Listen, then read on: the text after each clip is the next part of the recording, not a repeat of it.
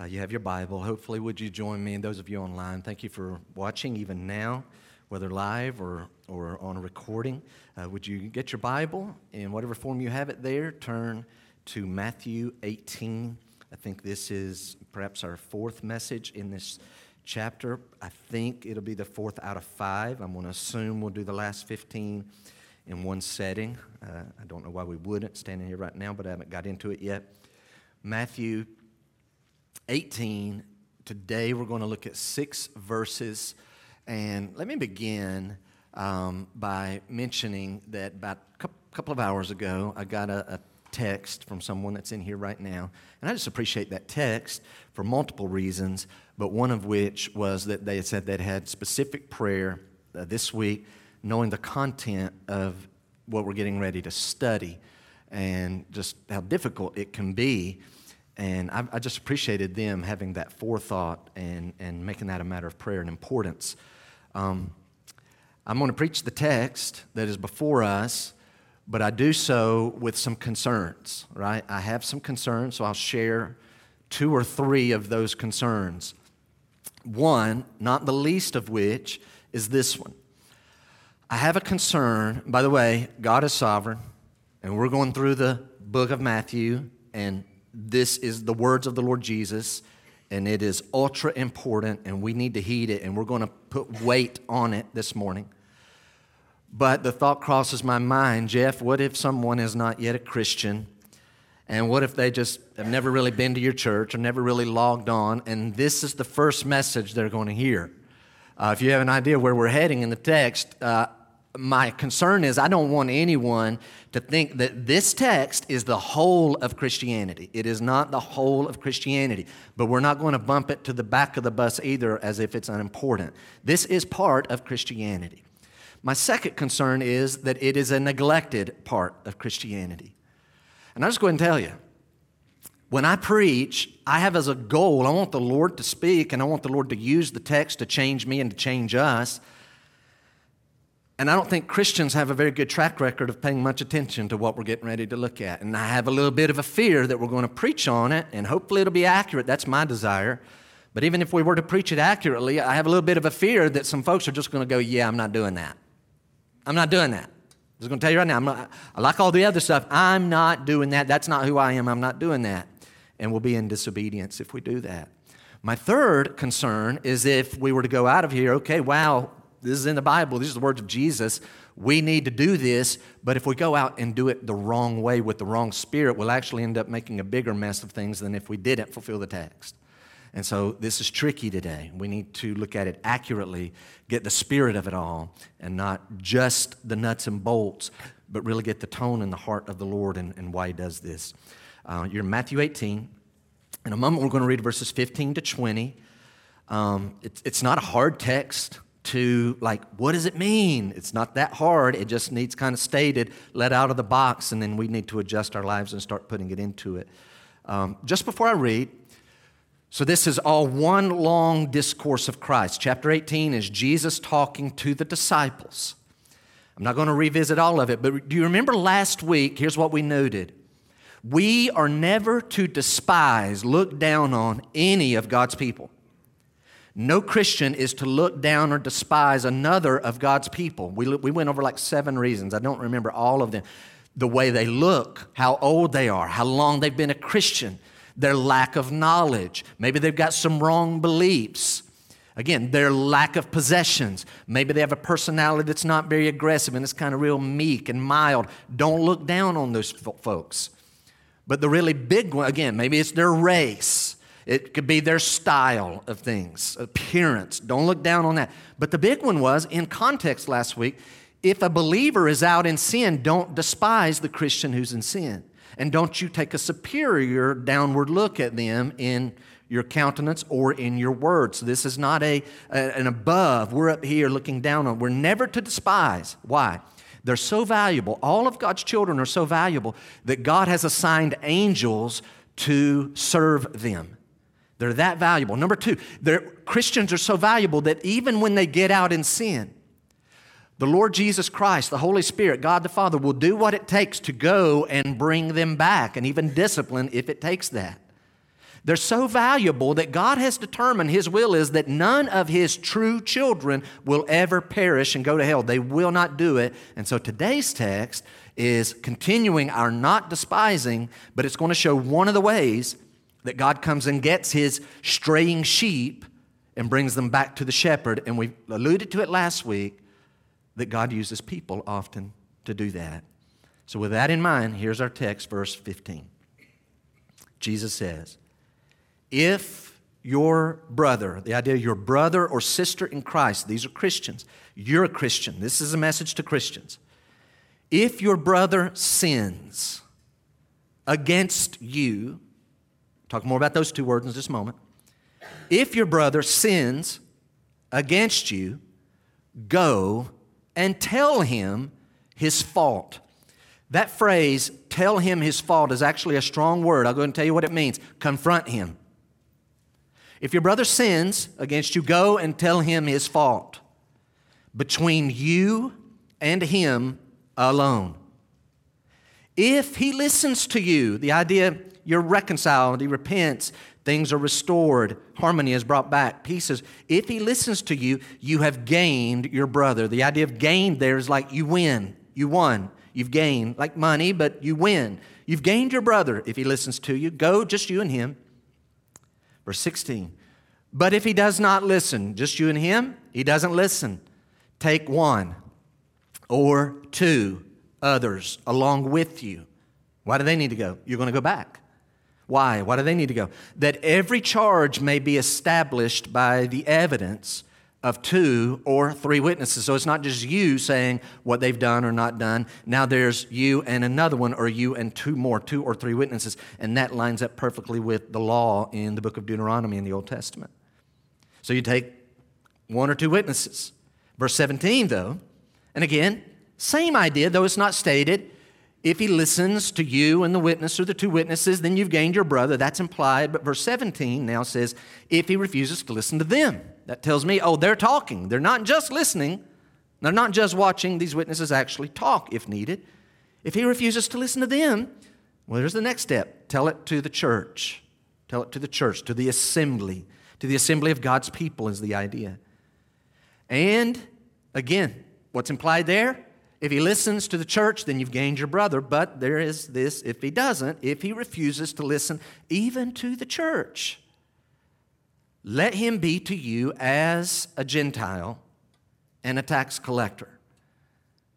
In other words, what Jesus is saying there is you'll treat this person. Jesus is not saying, I want animosity between my people. That's not what he means. He's saying, if it gets to that point and they still won't listen to the church, then you will let him be to you as a Gentile or a tax collector. In other words, how the Jews of his day treated and put distance between Gentiles and themselves or tax collectors who were like the most hated in the land because they were looked at as crooked, how they would distance themselves from them, then that's how you're going to respond as a church. Now, verse 18, I'll go ahead and tell you, I'm going to spend a lot less time on verse 18 to 20 than we will on 15 to 17 because I believe, my interpretation, when I looked at it, I believe this is the interpretation. Verse 18, 19, and 20 are all supporting of the first three verses. These six verses stay together of, of, a thought. I'll say more to that in a little bit. So, verse 18.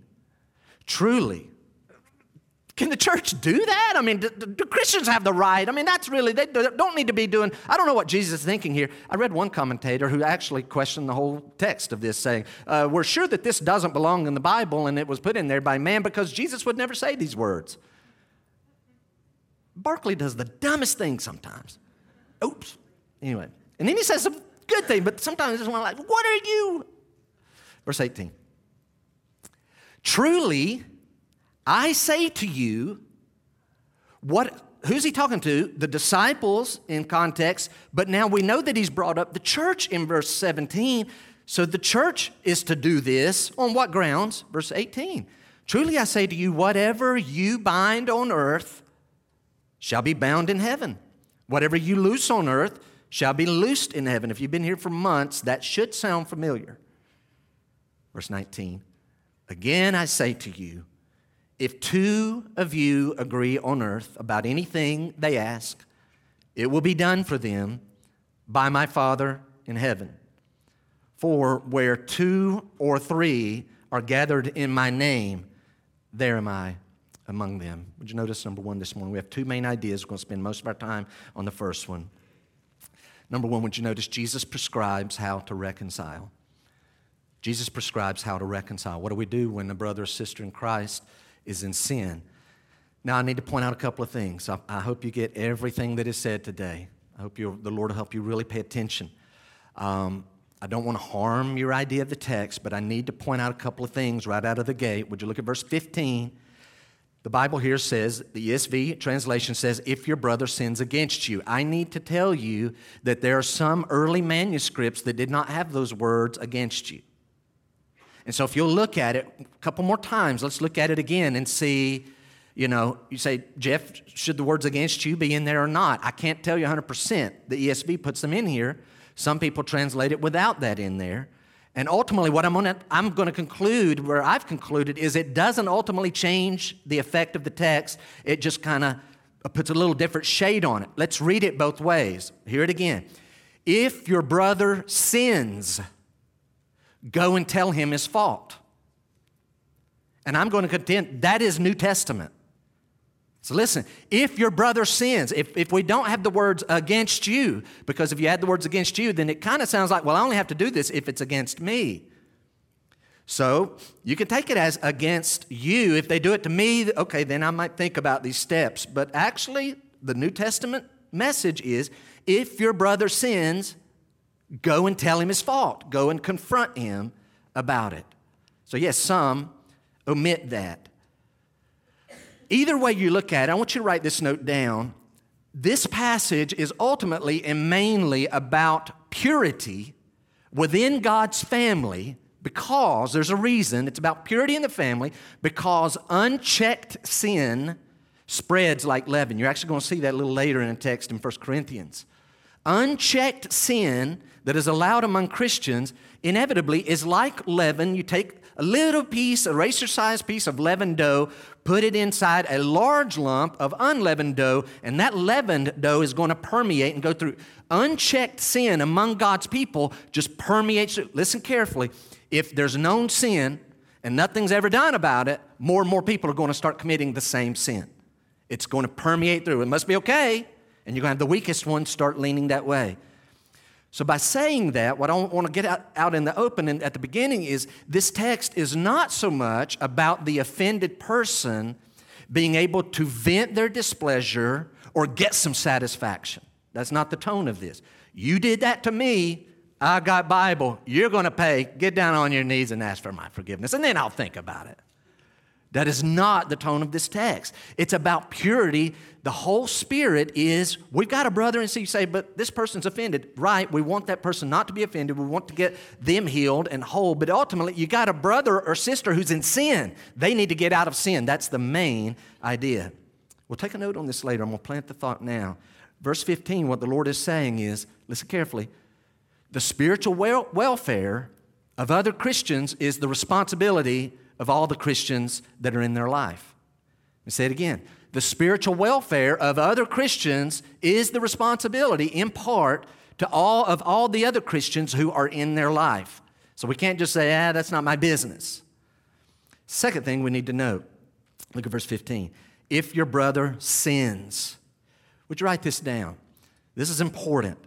I wish it didn't need to be said, but I think it does. This step and these actions today speak of actual sins. Actual sins. You say, what do you mean? Actually, not annoyances. This is not speaking about something that irritates you. Man, I finally got a verse, and that brother or sister in Christ, they do something that irritates me, that totally annoys me. They don't have my little rules, and I'm going to go tell them about my. No, this is not about your personal way you live life and your little rules and your do's and don'ts and your personal standards that don't have specific backing in the scripture and they don't live by that and so you're going to go hammer them with Matthew 18. It's not about that. This is about sins. And so what you need to be thinking is when I go and confront them, can I point to a passage of scripture that is very clear that they have sinned against me? And if not, then you need to change and you need to show grace. Sproul, I think, gives a very important quote. I'm going to borrow it. here's what he writes. So listen. He writes, It is important that we distinguish between an offense given and an offense taken. It's important we dis- distinguish an offense given and an offense taken. They're two different things. I read that, I'm like, what in the world is he talking about? Later on, here's what he writes If I insult you, slander you, or lie to you, I certainly give offense to you. However, you may or may not take offense against me for such things. Did you catch it? If, let's say, I insult you, slander you, lie against you, I've given offense, but you know what you may do? You could, literally, if I insult you, you could be bigger than me and just like, I'm not going to get insulted. I'm not going to take offense at that. Uh, that's, that's just that, that person's way. Um, maybe they had a bad day, or I don't think they meant that. And you literally just choose to let it slide off. That's what he's talking about. So someone has committed a sin, but you may be so big and so gracious and so full of love that you're just not going to take offense at it. And somebody else might like, do you know what they just said to you? Yeah, that's fine. That's fine. I've had worse said to me. It's okay. I love them. You're not going to go tell them? No, I love them. Wow, you're weird. All right, he continues. Now, here's the flip side of that. He says, likewise, this is important, I may say or do something, by the way, that was sin. He says, likewise, I may say or do something to you that is not sinful, yet you find it offensive. In that case, I did not give offense to you, you chose to take offense. And Sproul went on to talk about messages that he's had to preach, and some people have gotten offended at things he said, but he was telling the truth. I'm just thinking today, what if I say something that is absolutely true and someone gets offended? If that's the case, I got to go where the text goes. You're not getting mad at me, you're getting mad at the Word of God. If I'm twisting the text and you get mad at me, you probably have a beef with me and you'd have the right to let me know. But if I'm on safe ground here, your problem is with the Lord and not me. That's what he's talking about. That's the difference between offense given and offense taken. So here's where, before we dive in verse 15, here's what I want to advise us let's, uh, Graceview, let's strive to be this kind of Christian. That we go through life so aware of God's continuous forgiveness of all of our sin. And let's be the kind of Christians who go through life so loving other people that we're not sensitive. I think before we dive in the text, and where we're just constantly going, okay, I'm gonna real, I'm gonna wear verse 15 out, right?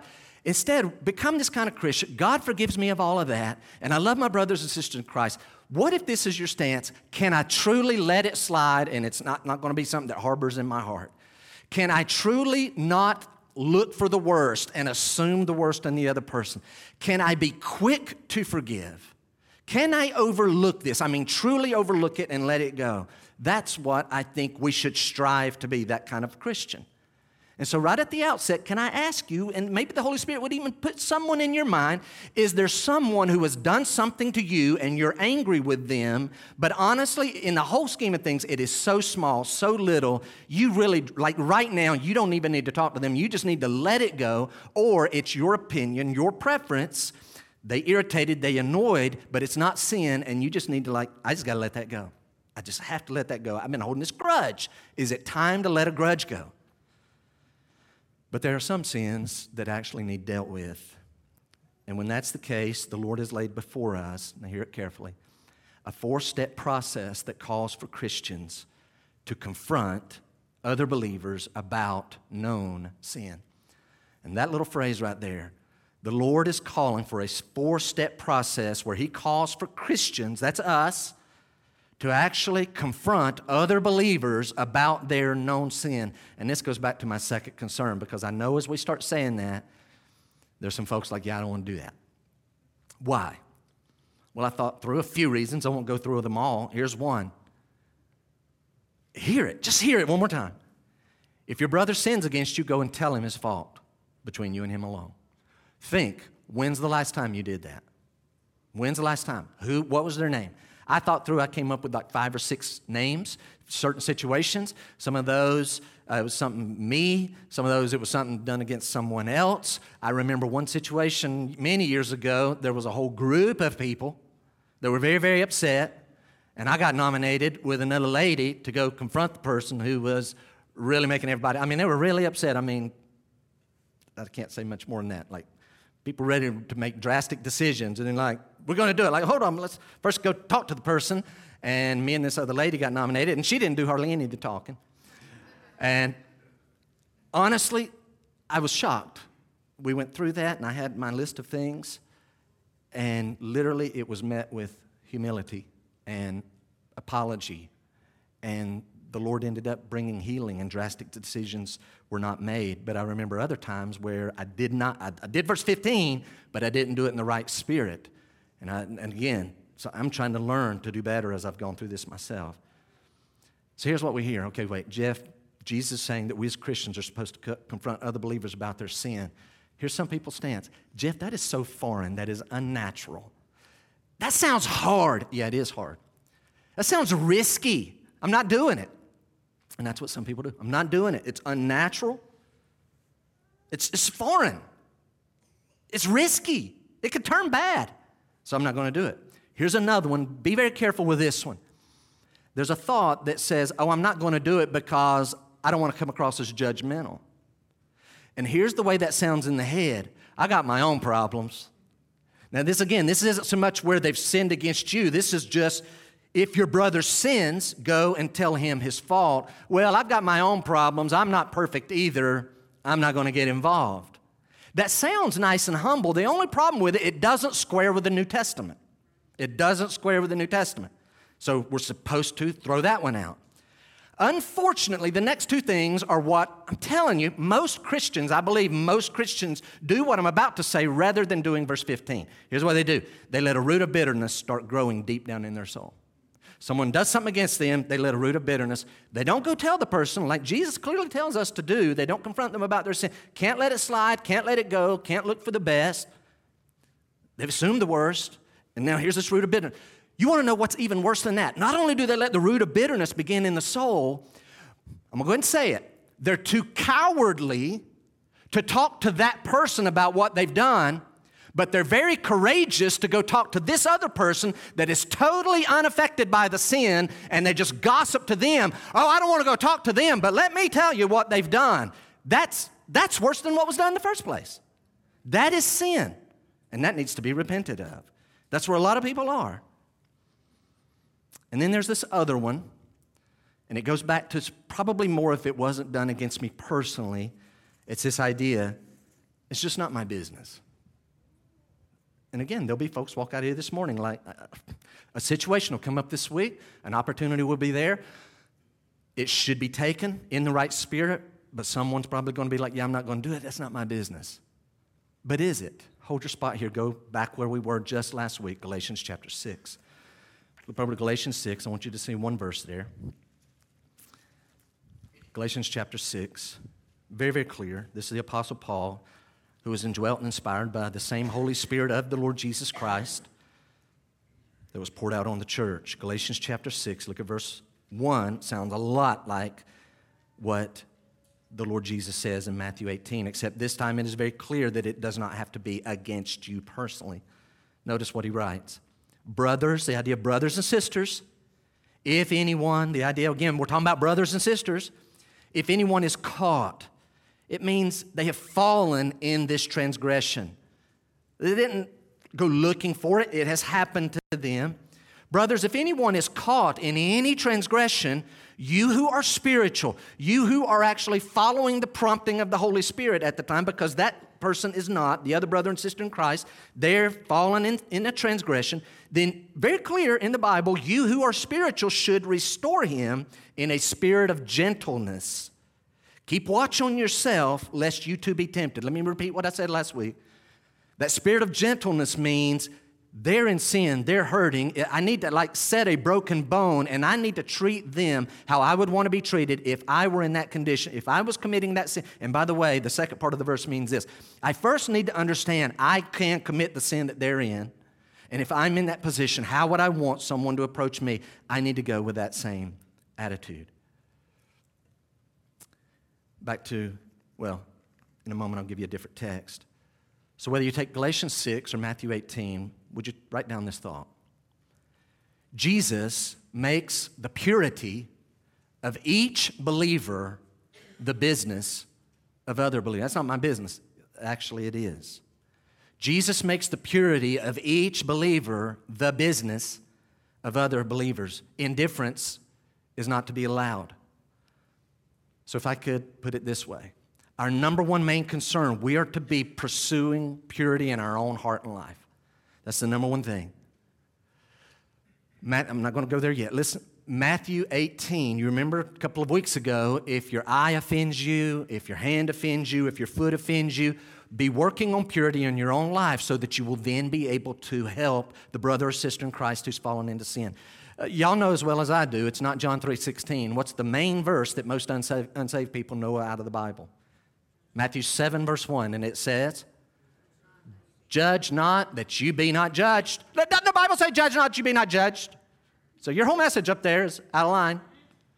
Oh, so what's said in Matthew 18 doesn't count because what was said in Matthew 7. I would tell that person, no, what you need to do is keep reading because what the Lord says is it's about having a judgmental attitude, a judgmental spirit. Censorious judgment. Don't be that. Don't have this superior looking down at the other person. Don't ever despise, but out of love and humility, reach out to the person.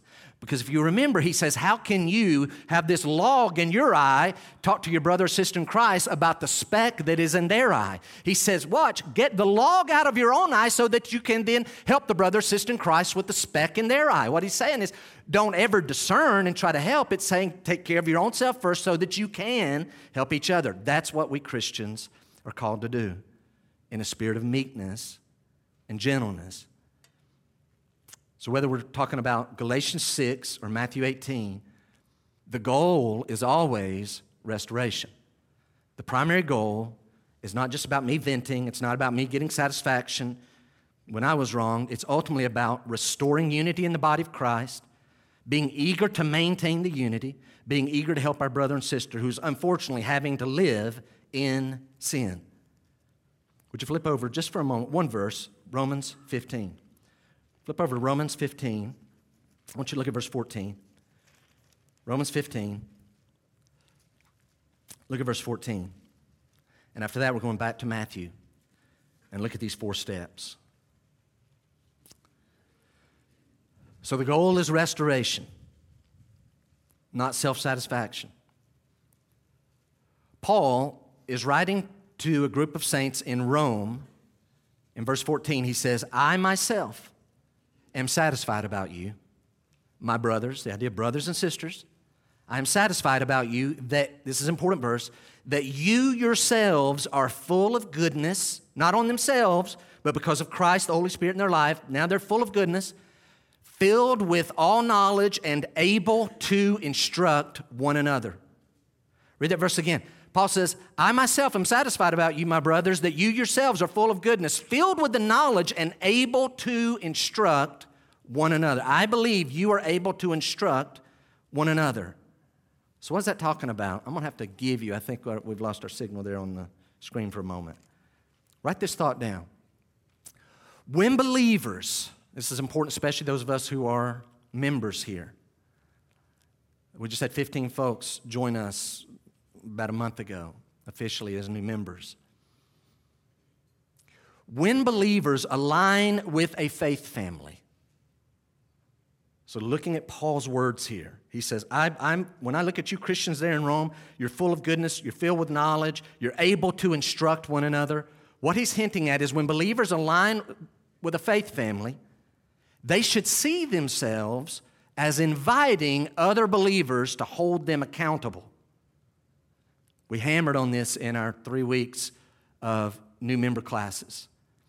I tell folks if you're just going to join Graceview and ultimately not going to really come and attend our services, don't join. Just come be, a, be a, an attender, a sermon listener, sing some songs. But if you're just going to slide in and then quit, don't even join. Why go through that? We don't need just more numbers on our membership list. But one of the, you say, well, I'm joining the church because I want to help spread the gospel. I'm joining the church because I want to use my resources to help make disciples. Great reasons.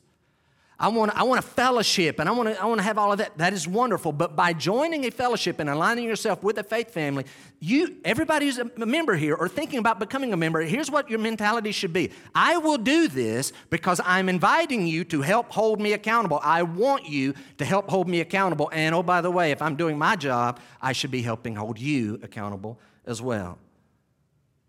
Paul tells the Romans he's confident that they are able to instruct one another.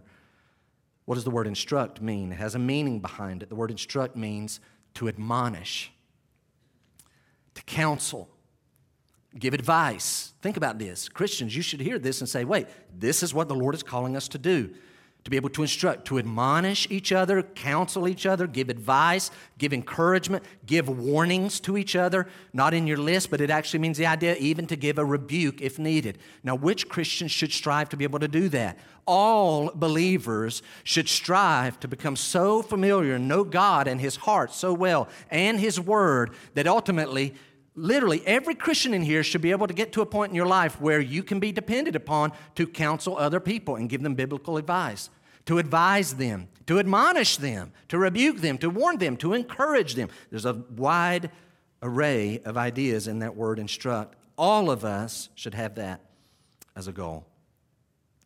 Flip, if you would, back to Matthew 18. Let's go through these four steps. Again, nothing deep and theological here. Everything here is practical and right on, right on the top of the text. Verse 15 If your brother sins against you, go and tell him his fault between you and him alone. If he listens to you, you've gained your brother. Number one, tell them privately. Go and tell them privately. Someone is in sin and you know about it. Someone has sinned against you. What do you do? Tell them privately. But what you're about to write is so important. Make your goal, everybody listen, as you're going. And by the way, I know I'm running a risk because if someone's listening and you're thinking, I'm not going to do this, then you're already checking out and wondering where you're eating your Father's Day lunch. But if you're like, I really want to live the Christian life, I need to grow, I've not been doing this, I want to know what this is about, then get the point of the first point here. The first step, go tell them privately, just you and them. But here has to be your goal is to win the brother, to win the brother or sister not to win an argument. And I'm going to give you a partial. I ran out of lines, I think, there at the bottom of the page, if I'm not mistaken. Wiersbe gave a great quote, probably the best one I'm going to give you today. It's simple, but this is a great quote. Warren Wiersbe writes Humility must come before honesty. I'm going to go confront my brother. They've sinned against me. I'm actually going to do it. Matthew 18, 15 says, I'm going. Humility must come before honesty. Now, here's what I did not have room to put on your handout. Wiersbe writes the following A proud Christian cannot speak the truth in love. A proud Christian cannot speak the truth in love. Y'all help me out. I want to hear from you. A proud Christian cannot speak the truth in love. That is true. But a proud Christian can speak what? Truth. I know y'all are writing. Did you get what was just said? Even a proud Christian, oh yeah, I'm gonna go tell them how it is. I'm gonna be, I'm gonna shoot straight with them. I'm gonna be honest with them. We're gonna get honest, right? That's code for I'm getting ready to give them a piece of my mind. No, they don't need a piece of your mind. They need a piece of God's mind. A proud Christian cannot give the truth in love, though they can give the truth and end up making a mess of things and making it worse. Don't be that kind of person. Before I hit the second one, can I offer some suggestions? Four things to prepare for. I want you to think of think of a situation where someone has offended you and you were going to employ this. Can I offer you these four steps, not, not on your handout? Think of it this way I'm getting ready to go talk to this person. What should be my attitude? Prepare for the possibility of four things. Number one, they didn't do it. Allow for that. I'm going to go talk. Hey, thanks for meeting with me. Yeah, what's this about? Yeah, you did this and this and this and that. Allow in your heart and mind they didn't do it. Because they very well might say, I did what? You heard I said what? Who told you that? That's what you did. Who told you that? And then if you have to go, so and so told me. If they start doing this, so and so, hang on. What you doing? I'm getting a call so and so. Wait, wait, hold on, no, what? Hey, yeah, I'm here with them. They said that you said that I did that? Right. Where did you hear that? What's their phone number? Yeah. I want you to send me their contact. Hang on, we're going to call them. Yeah. If that starts happening, you better get ready. You're probably getting ready to have to eat some crow. They didn't do it. Guys, I, if, if I watch anything on TV, not anything, most of the time, if I do, I'm watching sports. I cannot tell you how many times I just know I saw something one way, and they do this thing called super slow mo, and I was dead wrong. It didn't happen that way. Second thing you need to allow in your mind is they did it, but they didn't mean anything by it like what you thought they meant. They did not mean it to be hurtful. They did the thing, but they did. Boy, this sounds so cliche, and it would be funny if it wasn't true. They didn't talk to me at church. Do y'all know how many people get mad at somebody else because they didn't talk to them at church? Or they didn't look at them or didn't wave? Like, what if that's your big confrontation and you bring it out and you're like, yeah, last week, right before church, you were coming right down there, you talked to them and them and them. And then I was looking at you and I was waiting on you to make eye contact, say something to me, and you didn't. What if the reality is that that happened just like you're thinking, but just then the announcements came up on the screen, and as they're up here talking to that person, announcements come on the screen. You look over at the announcements right when they go, hey, how's it going? Anyway, uh, oh no, I waved at you. I smiled at you. I was going to, but you were looking at the announcement. What? Allow that, yeah, I didn't talk to you and it didn't go down, but it's not at all meant like you thought it was. Number three, this is important. This is the main one. Allow that when you go to them and lay the case out, that they did it and they meant to hurt you by it, but your attitude of humility and wanting to help them wins them over and they apologize and seek forgiveness. You say, Yeah, what if that happens? Oh, that's next week's message. It's real simple. You forgive on the spot, it is now done. That's what's supposed to happen. And then number four, they may have done it and meant to hurt you, and they're not broken by your humility and reaching out to them, and they remain un- unrepentant. And if that's the case, step two doesn't need to be moved into. Before we look at step two, can I just make a couple of statements?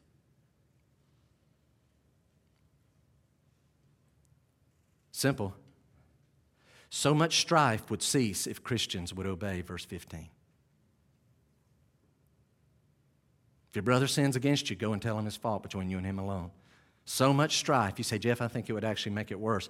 I don't think the Lord is telling us to do something that's going to make matters worse. If you go with the right attitude, you may not always win them back, and you may have to go to step two and three and ultimately step four, which we really don't want to get to. But step one would really solve a lot of pe- problems if people would go with the right attitude. Can I say it this way? There's probably someone sitting here this morning, or there are people that we know. I'm not kidding, folks. I'm not kidding Here's a true Christian, and over here's a true Christian, and this one has such animosity to this other person, it is written all over their body language. It is written all over their countenance. Literally, this Christian will go out of their way to avoid that other Christian. But the worst thing is, they've never told them what they've done against them. They have all this animosity. They dodge it. Again, a whole ad- if that person even gets in, like, oh, totally like, what's the matter? What did they do? Oh, it's bad. What did they do? Why haven't you told them? What chapter and verse would you take to? Oh, I don't have a chapter and verse. Well, then maybe you need to get over some things. You're the problem. Just skipping verse 15 is not an option. It makes a mess. Christians are walking all around Anderson County, hopping from church to church, making, leaving fires behind them everywhere they go, leaving destruction. What the Lord is saying is don't be that kind of Christian. Number two, step two, if they refuse, then you get one or two witnesses to go with you to help settle the offense. I'm going to say this over and over. Remember, the goal all along is to restore the brother or sister, to win them. What is important when choosing your witness or your witness says, don't just pick your best friend that you've coached the story. Now, here's what's happened, right? You're on my side, right? Okay, good. We're doing verse 16. We're going to do what the Bible. No, Your witness needs to be two things. They need to be a mature spiritual Christian and they need to be unbiased. You say, why is that important? Because they're actually may have to end up speaking. They're not just listening according to verse 17, because verse 17 starts says, if he refuses to listen to them. So that means, yeah, they start as a witness. Oh, by the way, your, your witnesses do not have to have witnessed the event. All they need to witness is the second meeting. And they need to go in unbiased because you may be the one that's in the wrong. And they, may, they need to be mature enough to say, yeah, I actually have to listen. Man, they've got a great spirit. I think you're the one that needs to get a forgiving spirit. You're kind of the, like, what? I didn't bring you here to say that. You're on my side. Like, well, you, you asked me. Pick the right people. Don't just pick somebody that's going to side with you. Keep their mind open. Pick someone who can give wise counsel. Step three. Write this down. What if they still? The wise counselor listens. It happens just like I thought, like I've said, their testimony matches mine. This person's unrepentant. They've committed the sin. They like that it hurt me. Then step three must take place. Take the issue to the church if they still refuse. And I'm going to say it again and again. The goal all along remains to restore the brother or sister in Christ. Now, I read this over and over and I try to think out practically what this would look like. There is an implied gap of time in verse 17, potentially. Do y'all see it? You've gone one on one, it didn't work. You've taken one or two with you. Try to reconcile, it still didn't work. You bring the issue to the church. Now, picture that we're bringing an issue here to Graceview and there's a situation. The likelihood that the person who is unrepentant at this point actually comes and faces the church family is probably not very high. If they have that much courage, praise the Lord, that's a lot of courage. If at that point it's laid out there, this person says this, this person says that, then the family should be in prayerful consideration of what the Word of God says, and they should start being able to give input. Hopefully, the person repents, but it may be that they don't. But what if the person's not even here on the day that it is presented? Then I think verse 17a implies a gap of time to allow God's people to then go reach out to that person. They should go after that. I thought of this. Jeff, if you're the one out in sin, how powerful would it be if multiple of God's people start reaching out to me in love, wooing me back, and, and trying to say, listen, what's it going to take? Don't live that kind of life. We want to bring you back here. We love you, brother. Please. What we, and you need to. This is just not an option. I thought you was a Christian. That should be very powerful in my life. You say, well, what if they still don't? respond and repent, and it's clearly sin. Well, that takes us to step four. If the person still refuses to repent, then they must be removed from the church's fellowship. And this is what we call the severe portion of church discipline. Really, church discipline has been going. The church discipline is the one on one, the two and three gathering together with the other person. But if it gets to this point, then a specific step of church discipline, and this is what the Lord has laid out for us here in verse 17, second part of the verse. Jeff, why do they have to be removed from the fellowship? Let me give you a few reasons. Number one, their sinful influence needs to be removed from the family because sin spreads like leaven. Their divisive influence do you guys know that when someone refuses to get things right with another person, it, it's going to affect the body? It is going to affect the body. And so, what needs to happen is this one's trying to do everything that's possible to create harmony, and they're eagerly trying to maintain the unity of the family, Ephesians 4, but this person refuses to do it. So, that one needs to be put out of the family. Here's another reason. If this Christian is just insisting on living a life of sin, they're sending the wrong message to the community around us, and they're, they're making the Lord's name be drugged through the mud, and so they need to have that title removed from them. If someone that they work with is like, Are you still doing that? I thought you was a Christian. I am. But what do other Christians say? Oh, I'm a member down at Graceview. Are they okay with that? They're fine. Everybody knows. No, it isn't fine. Because that tells a lost world that there's no change in a Christian's life, and that's just not true. That leads to the third reason why this person needs to be removed from the fellowship. This is a big one. It's to clearly let them know that as best we can tell as a church family, you are behaving and living like an unsaved person. You are to us as a Gentile and a tax collector. It does not say that if he refuses to listen even to the church, he is a Gentile and a tax collector. It says he is to be to you as a Gentile and a tax collector. Jeff, what's your point? Here's my point. What a church decides and comes to a conclusion if it has to remove a professed Christian from its fellowship and say, in essence, you're acting like an unbeliever and our membership is for believers only that is not the final word on this person's eternal destiny. That doesn't mean, well, the church has deemed them. We don't excommunicate in that sense. Catholic Church is wrong on that. Ultimately, the Lord knows this person's condition, and He will do what it takes. If they're truly saved, they will not perish, according to verse 14. But what that means is the church saying all that we have to go on is the evidence that we've seen, and you are behaving and acting like an unbeliever. Here's, I'm going to give you one more reason. It's not on your handout. Here's why that's important. Do you guys know that Anderson County is filled with people who, in their heart of hearts, if you were to ask them, why do you think you're going to heaven when you die? What do you think it takes to have a relationship with God and live with Him forever in heaven, have your sins forgiven? They'll start talking about baptism and church membership. Listen, there are people in Anderson County who live in sin. I'm not talking about commit sins, their life is sin, and every now and then they do something for the Lord. Basically, their whole tone of life has no desire and hunger for God. They live selfish and sinful lives, but they honestly in their heart think they're going to heaven when they die. And when you ask them, it's because I'm a church member. Well, that needs ripped away so that their unbelief is exposed, and so their little security blanket of church membership is taken away so that they ultimately should walk away saying, What is wrong with me? That person confronted me. Two or three other good, solid Christians saying, I'm out of line. A whole church body says, I'm out of line. Am I out of line? Am I even a Christian? Now, that's the purpose of church discipline to make the person wake up like, Am I right?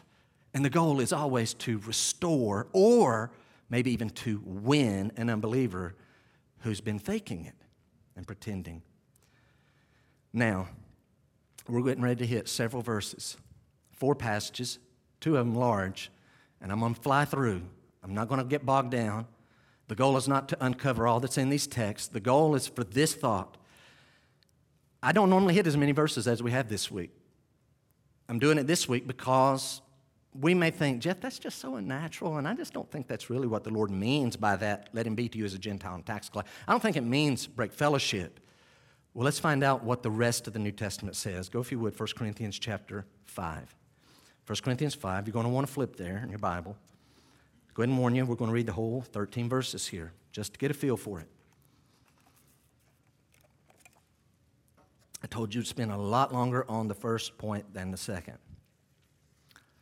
1 Corinthians 5, the first of four passages, and I want you to just kind of feel what the situation is and what Paul says to do.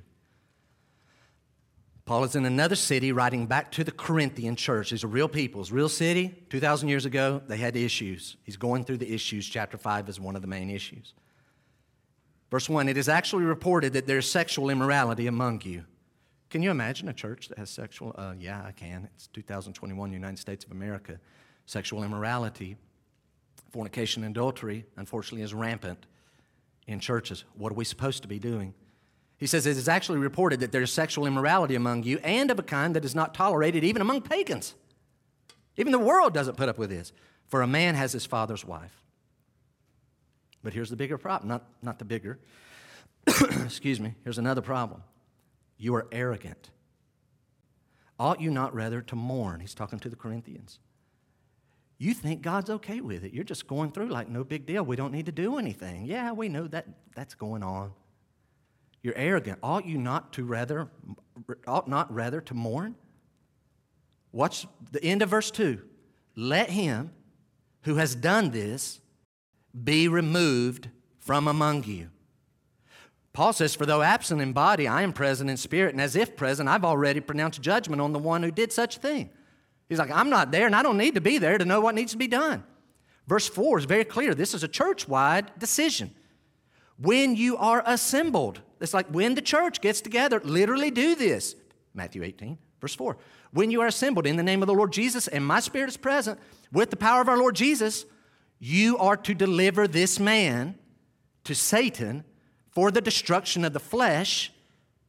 Like bad physical things happen to him, maybe even get killed, Really? Why? So that his spirit may be saved in the day of the Lord. Literally, what the church is supposed to do is remove, like literally take a vote to remove, God, we now remove this person from our fellowship and the protection of the fellowship. We're moving them outside of that. Lord, you have your perfect way in their life. And the idea that I think is being implied here is if this person really is a child of God, they should now expect harsh discipline to start coming in their life because they put off the other discipline that was less harsh. They did away with it, did away with it, did away with it. All right, now you're out and it's going to get heavy. Might even be killed. First John. Now, verse 6. Your boasting is not good, church. Do you not know that a little leaven leaven's the whole lump? You remember the Passover? When the children of Israel were going to celebrate the very first Passover and all subsequent ones since then, they're to get rid of all leavened bread in the house and only have unleavened bread because, in this case, leaven represents like sin and how sin s- spreads and permeates. He says, Do you not know that a little leaven leavens the whole lump? In other words, get this out of your assembly. Cleanse out the old leaven that you may be a new lump, as you really are unleavened. Hey, you really are unleavened. You don't have sin, church. How do we not have sin? For Christ, our Passover lamb, has been sacrificed. He paid for our sins on the cross. We don't have sin. Therefore, verse 8, let us therefore celebrate the festival. Yay, I have this great salvation. I can never go to heaven. I think I'm going to go out and commit all this sin because I can't lose my salvation. Wrong answer. Verse 8 Let us therefore celebrate the festival not with the old leaven, the leaven of malice and evil, but with the unleavened bread of sincerity and truth. Verse 9 Paul says, I wrote to you in my letter. That tells me 1 Corinthians is not 1 Corinthians. See it? Verse 9. 1 Corinthians is actually 2 Corinthians, but the true 1 Corinthians was not inspired by God. The Second Corinthians we call First Corinthians is inspired by God. What we call Second Corinthians is actually Corinthians because Third Corinthians was also not inspired by God. But great letters. Verse number nine, now that you're confused, go back to verse nine. I wrote to you in my letter not to associate with sexually immoral people. Not at all meaning the sexually immoral of this world. Apparently, when he wrote that, they took, oh, don't hang around with sexually immoral people out in the world. He says, not at all meaning the sexually immoral of this world, or the greedy and swindlers or idolaters, since then you would need to go out of the world. I can't buy groceries over there. Why, that guy, he's, he's a drunk. Get gas over there. Why? Because he does that and that and that. Okay? I can't go to that restaurant. Okay, where can you go? I am pretty much can't go anywhere. Can you go get me some food? Because I don't want to be out. There's swindlers and all that. Paul's like, no, that we expect that of them. We expect that of them. I mean, really. Come on, guys. Sexual immorality in America in 2021, I expect it. You have no chance if you don't have the Holy Spirit inside you, but we expect different of those who have the Holy Spirit. Verse 11.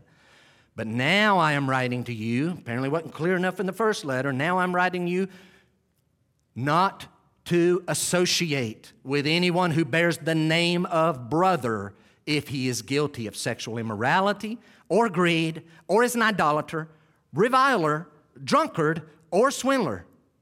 In other words, if somebody's going to say, you say, Jeff, does just saying you're a Christian and joining a church, that's the game changer? That's the game changer. If you're going to join the church and you're going to get baptized and say, I'm a Christian, and then you're going to go out and do these things, then we're going to respond differently to that person than we would even to an unsaved person. We expect that of the unsaved person. So, what is the response to the one who says they're a brother in Christ? Not my words. This is what Paul says that matches Matthew 18. Look at the very last line of verse 11.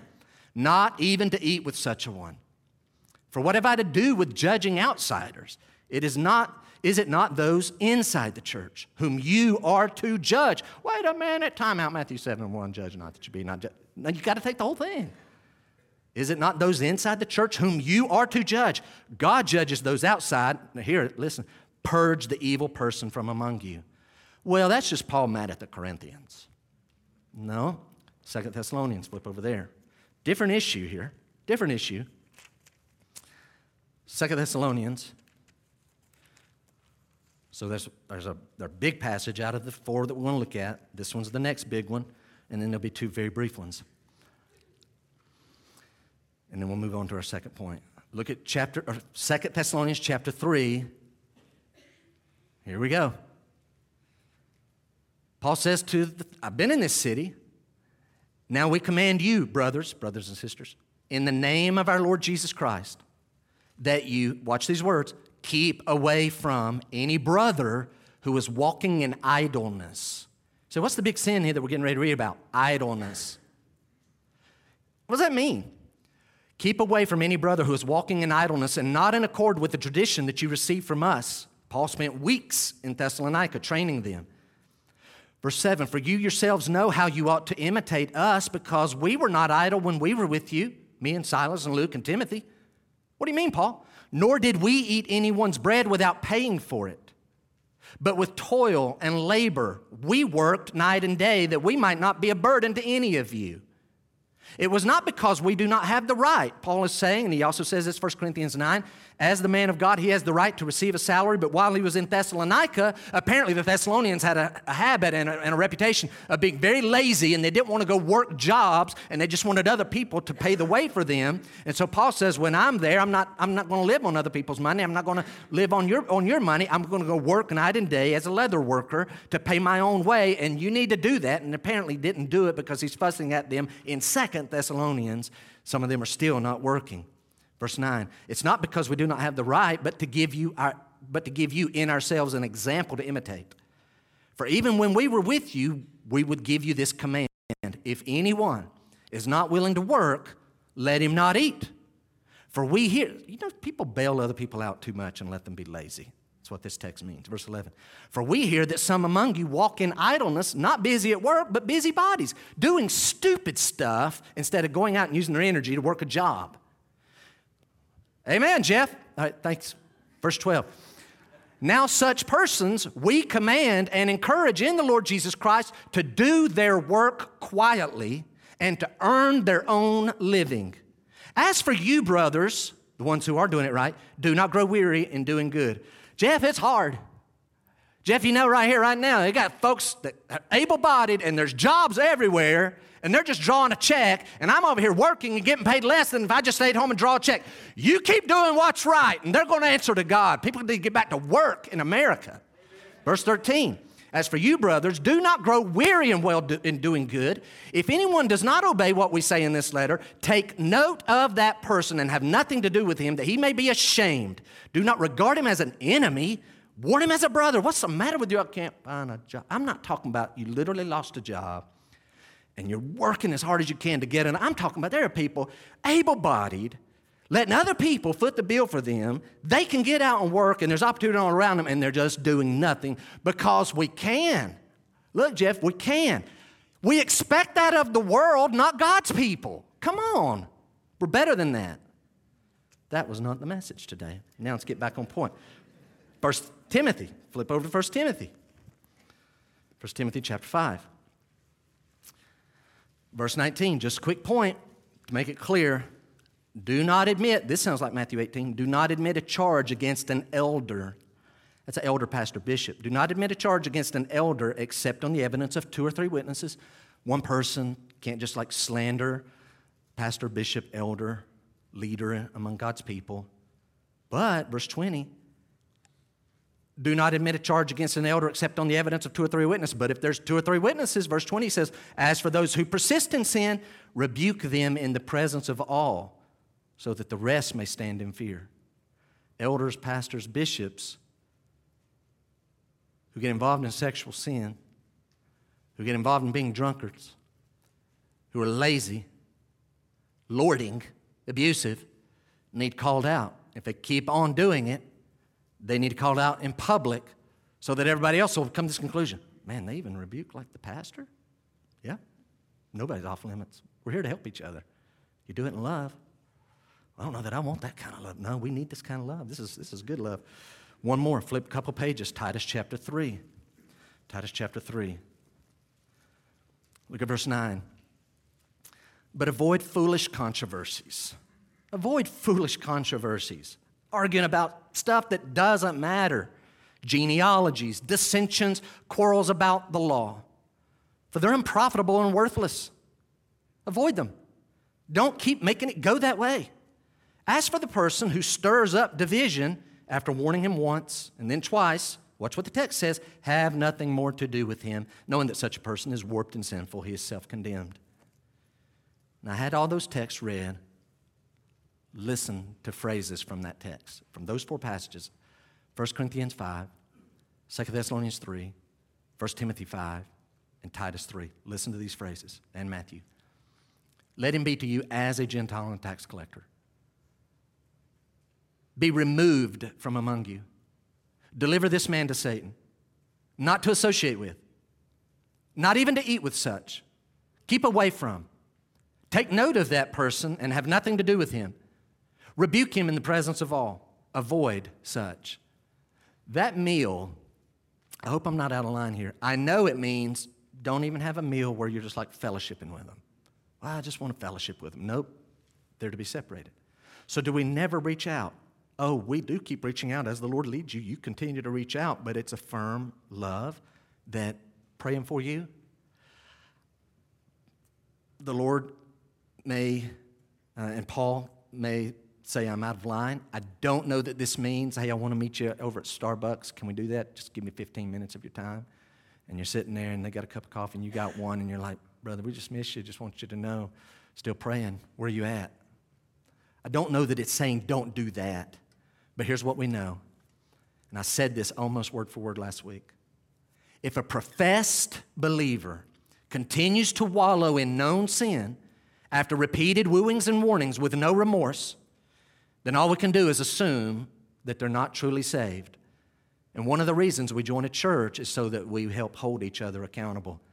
As has been said, we join a church so that if we have to, they can kick us out. Second point, Matthew. Number two, the God given authority of the church. Now, you read this, and this is kind of familiar to us, and you think, man, if he spent all that time on those verses, we're probably going to be. Okay. Nope. Because here's my main thought these verses are actually an extension of the first three. They're not separate. Verse 18 is clear. Look at it. The God given authority of the church to do what we just read in all those passages. Verse 18 says, Truly I say to you, whatever you bind, the Lord's telling, you remember it?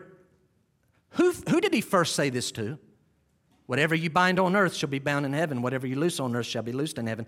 Who was first told those words two chapters earlier? Specifically to Peter, and now we know that it is extending to the disciples. So Peter was initially told, Who do you say that I am? You're the Christ, the Son of the living God. Blessed are you, Simon, son of Jonah. Flesh and blood's not shown this to you, but my Father who is in heaven. And he goes on and says, You are Peter, and on this rock I'll build my church, and the gates of hell will not prevail.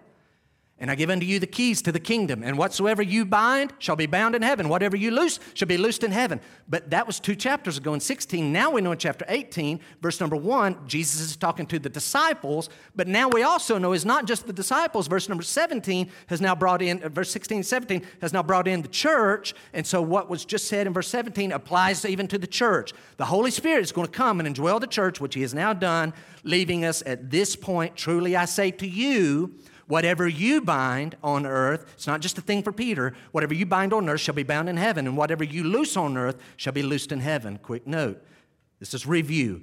To bind meant to forbid something. Whatever you bind, whatever you forbid, will be for forbidden and bound in heaven. To loose means to permit something, to allow something. So the Lord is telling, He had told Peter, He's telling the disciples, and by extension, He's including the church. What you forbid, what you allow and permit will be, have been forbidden and allowed in heaven.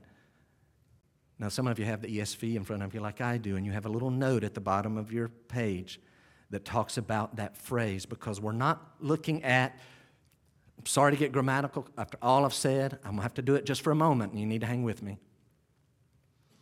We're not just talking about future verbs here. This is not just future tense verbs this verse is on you. Do y'all raise your hand if you have an ESV note at the bottom of your page? Do y'all see how it's translated? You see it down there? What it says is what it means. Truly I say to you, whatever you bind on earth shall have been bound in heaven. Whatever you loose on earth shall have been loosed in heaven. So, Jeff, what's the difference? What does it mean? I have a R.T. France's name in a note this is not a quote, that's why there's no quotes. I'm going to take what he said two chapters ago. I'm just transplanting it because it's the same truth. And I'm going, to, I'm going to take out the word Peter and I'm going to insert the idea of the church or God's people. And then we're moving on from verse 18. So get it the first time. What does verse 18 mean? France gives this idea. I'm paraphrasing. So just hear it. It's going to take them a minute to get to your, your quote. Get you. With simple future tense verbs, the church would take the initiative and heaven would follow the church if it was just future tense verbs, but it's not. These are future perfect tense verbs. That's where it's not just whatever you bind, whatever you loose, it's whatever you bind will have been bound, will have been loosed. So he continues. With, perfect, with future perfect tense verbs, the impression of this text is that when the church makes its decision about church discipline, when the church makes it its decision, it will be found to have already been made in heaven. Making this text and this idea, or making the church not the initiator of new directions, but rather making the church the faithful stewards of God's prior decisions. I'm getting ready to say it more clear right here. So hear it before you write it. With that in mind, the saying now becomes a promise not of divine endorsement. Hey, church, whatever y'all want to do, God's not up there playing video games. What'd they do this time? Ah, it's fine. Endorse it. We're good. That's not what's happening. Whatever you bind, whatever you loose, I'll sign off on it. I'm busy. No, no, no. The same becomes a promise not of divine endorsement, but of divine, it's a promise of divine guidance to enable God's people to decide according to God's already determined purpose. In other words, you surrender to what verses 19 and 20 tell you to do, and you just really get on board with God's will, seek His face on it, and the Lord will make you arrive at the decisions you need to arrive at when it comes to matters of church discipline. Hopefully that makes sense because my time is about run out. About. Now, quickly, verse 19, and some of you are thinking, man, these, are, these two verses here are very, very famous. I hear them all the time. To be here a long time. Nope. Because you go home and study them out, and that's fine. Because I needed to put the time in the other parts, we're going to look at verse 19 and 20 as an extension of the first four verses, as evidenced by the word again. You see that? You see the word again? So he says, church, step one, step two, three, four. If it gets that bad, they become to you as a Gentile and a tax collector. You have the authority to do this. You do what verse 19 and 20 says, and you'll arrive at the right conclusions. Now, you can mess it up, but you've got to arrive at the right conclusions by doing what, and God will have directed it all along, and you'll be actually on earth fulfilling God's will. Watch verse 19. Again, I say to you, if two of you agree on earth about anything they ask, it will be done for them by my Father in heaven. Again, I say to you, if two of you agree on earth, hey guys, listen. The Bible makes a lot of powerful promises about prayer. And this is a promise about prayer, but it has a context. Its context is in relation to church discipline. This is not a blank check where a couple of Christians can get together and agree. We're agreeing and we're praying, and our team's going to win the championship because we're agreeing. Yeah, well, so are a couple of guys on the other team. They, Christians over there are agreeing in prayer and they're claiming Matthew 18, 19. It's going to happen. That's why I put $1,000 down on it. Like, what happened?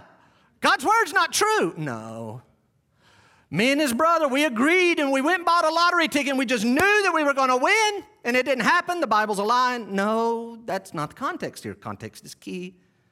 So Jeff, what is the context? Write this down. The word again indicates that verse 19 is actually reinforcing verse 18, and here's what it means. When the church seeks specific guidance from God about matters of church discipline through prayer and through searching God's word, God is going to give wisdom and guidance. That's what it means. You get together, you and your brother and sister in Christ, or the whole congregation, and you really seek the Lord's face and surrender to do His will get into his word, and you say, Jeff, it doesn't say anything about the word of God having to be consorted in the text. The text is the word of God. It is the word of God. All those passages I just read is our authority to take those actions. So we look at the text and we look into the Word of God and we find what God calls for. Borrow from Wiersbe one more time. Catch this. He says, church discipline. Verse 19, you see it? Again, I say to you, if two of you agree on earth about anything they ask, the context is about church discipline, it will be done for them by my Father in heaven. Wiersbe writes, Church discipline does not refer to a group of Christian policemen throwing their weight around. Rather, it means, hear the humility here, it means God exercising His authority in and through a local body to restore one of His erring children. Not only must there be the authority of the Word, got Bible, brother, I'm ready to go. What time is our meeting? I'm ready. Give them a piece of my mind. I got, I got passages ready. I've done that before. Made a mess. He says the church must agree. No, back up. Not only must there be the authority of the word, but there must also be prayer. The church must agree in prayer as it seeks to discipline the erring member. It is through prayer and the word that we ascertain the will of the Father in the matter. Let me ask you all a quick question. Here's the word of God and over here's prayer. Which one is more objective? One is more objective, one's more subjective, one's more objective. Which, prayer and the Word of God, which one's more objective? The Word, I mean, you can point and we can all agree that is what that says. Prayer, I feel led this. Well, I'm kind of thinking that, and I think this, and this timing is the best. Those are the ones that should go and talk to them. That should, okay. But the point being, though the word is more subjective, here's all I know is the Lord is saying, don't just have the word, it needs the word and prayer. And those need to come together and feather together, and that's your safe ground. So I finished there with verse 20. Look at verse 20. It's very short. For where two or three are gathered in my name, there am I among them. For where two or three are gathered in my name. You know how we usually use that? We got a little home Bible study. We got Wednesday night Bible study, Wednesday night prayer meeting. Not as many people show up as you were hoping, but that's okay. Where two or three are gathered, Jesus is in our midst. That is absolutely true, but I didn't need Matthew 18 to tell me that because the Holy Spirit came in me, and if I get one other Christian there, he came in you too. We already have it. We didn't need to. Again, context is key. What is the context? The main purpose, the main purpose, not to say that we're wrong when we do that, it is absolutely true. The church that has 5,000 people meeting today, it's full of Christians, the Lord is meeting with them us here today, the Lord is meeting with us, absolutely true. But the main purpose of this verse is to encourage churches who are wrestling with situations of difficult church discipline and the difficult task of that. What the Lord is saying is, I'm with you in that process if you do it in my name. This is important. What does in my name mean? It means you come knowing that through me you get access to the Father's wisdom. And if you're going to really pray in my name, you should be seeking my will to be done, not coming with your pre made, mind made up plan. You're going to get my will, and you have confidence that you can go to the Father God. We need you to direct in this situation. We do not want to make a mess of it. That's what verse 19 means, verse 20, 19 and 20. So, kind of in conclusion, I could say this the two or three in verse 20, I'll tell you who they are. The two or three in verse 19 and 20 are the two people in verse 16 who have to go back. The two or three, it's this person who originally confronted, got rejected. They bring a witness or maybe two. Here comes two or three in the name of Christ seeking the Lord. They have the authority to say, brother, you're on wrong ground. You need to repent. I'm not going to do it. Then we're going to take it to the church. They have the authority to do that. Further, I'll go here. This is the most encouraging one. The two or three, the two in verse 19, you want to know who they really are? It's the two people back in verse 15. It's the sinning brother and the confronting brother. They get together. This one repents well, I guess we better go tell everybody else, and I just got to go public and really get on my face and, and just air it all out. No, no, no, brother, you don't have to do that. You and I can agree and pray about this and get this in the Word of God and God's will, and it's settled right here, and I don't need to go tell anyone else. Just turn from your sin. Well, I like that option. That's your two or three gathered in my name. So, Wednesday nights, you see, Jeff, we got one more note. Here it is. Wednesday nights, I often make our table assignments interactive. If you've been there, if this scares you off, you, you need to repent. if You've been there, you're like, yep. We're kind of every other week pattern. This week there's a VBS meeting, so there's, we're not doing Philemon this week. We often make them interactive on purpose. Why? I want us to get to know each other. I want all of us to get to know all of us. Why? I'm going to give you four reasons. If we do not know each other, we're not going to know when one of us strays from the Lord. Number two, if we do not know each other and we hear that one of us is straying from the Lord, we're not going to care like we should. I don't really know. Who is it again? Where do they sit? Number three, if we don't know each other and we hear that one of us is straying from the Lord, we're going to lack the courage that we should have to actually go confront the sinning brother or sister.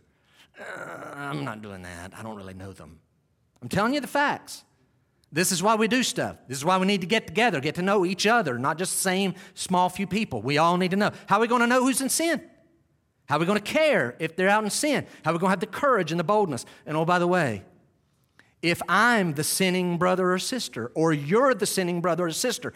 The church's greatest recourse is to say, we're going to have to remove you from the fellowship. Now, listen, if the fellowship is not a valuable part of my life, then you're not threatening me with anything.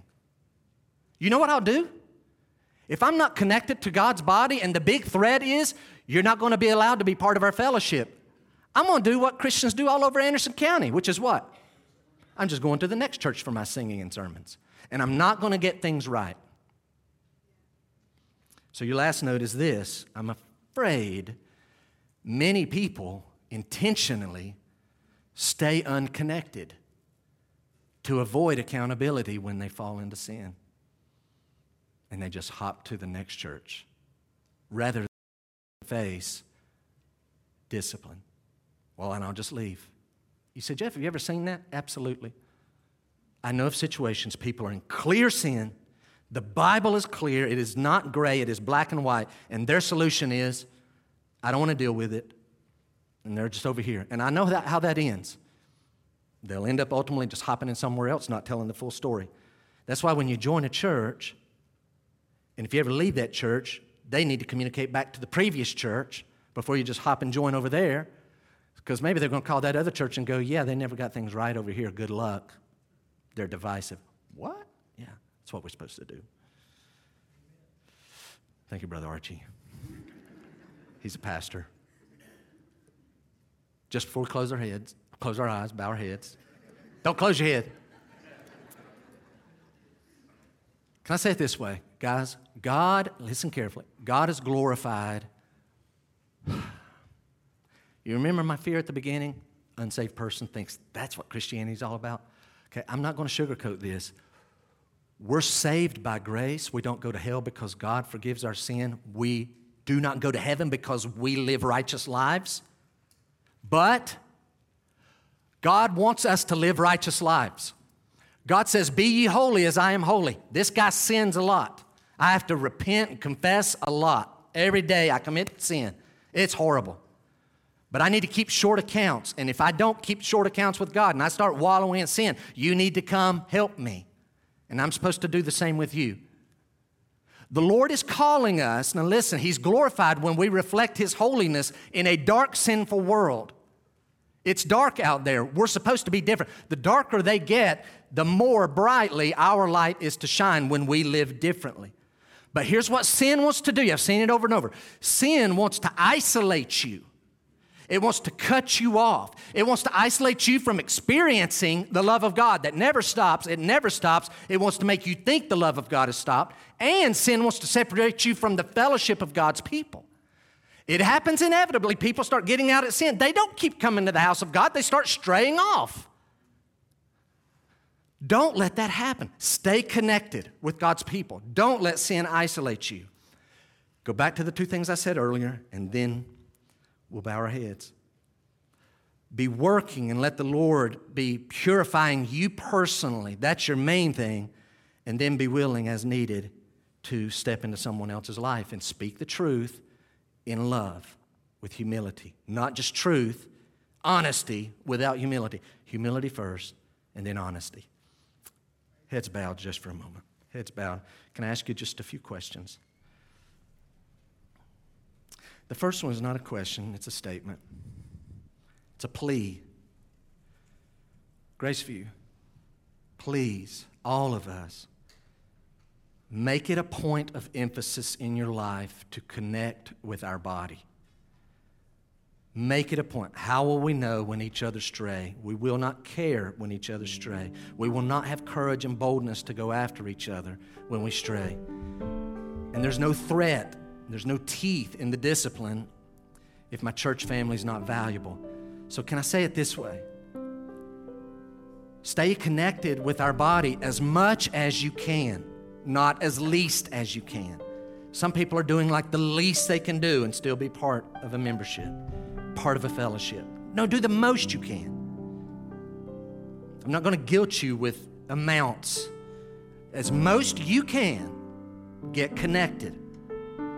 We have life groups that meet at 9:30. Can you come an hour earlier? We meet on Wednesday nights. If you're watching online, is it time? I'm asking. I'm just asking. I'm not stating, I'm asking. Is it time? to get back physically with God's people? Can you take steps to make it the most safe for you to return? And then just before we pray, here we go. Here's the questions. You ready? Bring the Lord into view and ask the Holy Spirit to be shining His light brightly on these questions. Number one, have you sinned against anyone? Are you the person in verse 15 that committed the sin? So here's the question Do you need to preempt someone else coming to you? Like, you know what? I did that. I don't need to wait on them and come let me know. I know what I did, and I need to go apologize and get it right. If you need to do that, then do it. Second question. This won't be everybody, it's going to be somebody. Is today the day that you need to release the debt on someone because it's not worth it? It's not so massive that you can't forgive it. You don't even need to meet. You just need to let it go. Maybe it's not even sin. Maybe it's just your preference. Maybe it irritated you, annoyed you. Maybe it's your rules that they didn't live by, and those are not God's rules. And the Lord spoke to you this morning, like, you know what? Yeah, it's time. I got, I'm right now, God, with your help, I'm letting this go. I'm releasing that debt. I am stop holding a grudge against this person. Number three. Does anybody here? Don't raise your hand. Just answer between you and the Lord. Does anybody here? You say, I need to repent of my gossip. I didn't have the guts to go talk to the person who offended me, but boy, I sure talked to some, somebody else. And all that did was create gossip. Now they're mad at them too, and it has nothing to do with them. And I need to repent of that. And I even need to go and tell that person I'm sorry for dragging them into this. And then two more. Here it is. Do you need to confront someone about their sin? A saved person, you know they're in sin. They say they're a Christian. Is it time that in humility you need to go be honest? in humility, prayerfully, prayerfully, just you and them. And then lastly, do you need to break fellowship with someone and you've just failed to do it? You keep softening the landing. God's people have moved away from someone in sin and you're still propping them up.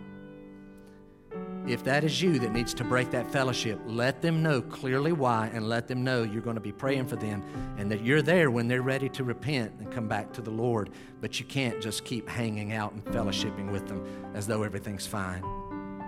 If they were an unbeliever, you could minister to them evangelistically, but they're pretending to be a Christian. And if they are a Christian, they're living the wrong life. Is it time? So, Father, as we dismiss today, Lord, you, you know this text, and Lord, I pray.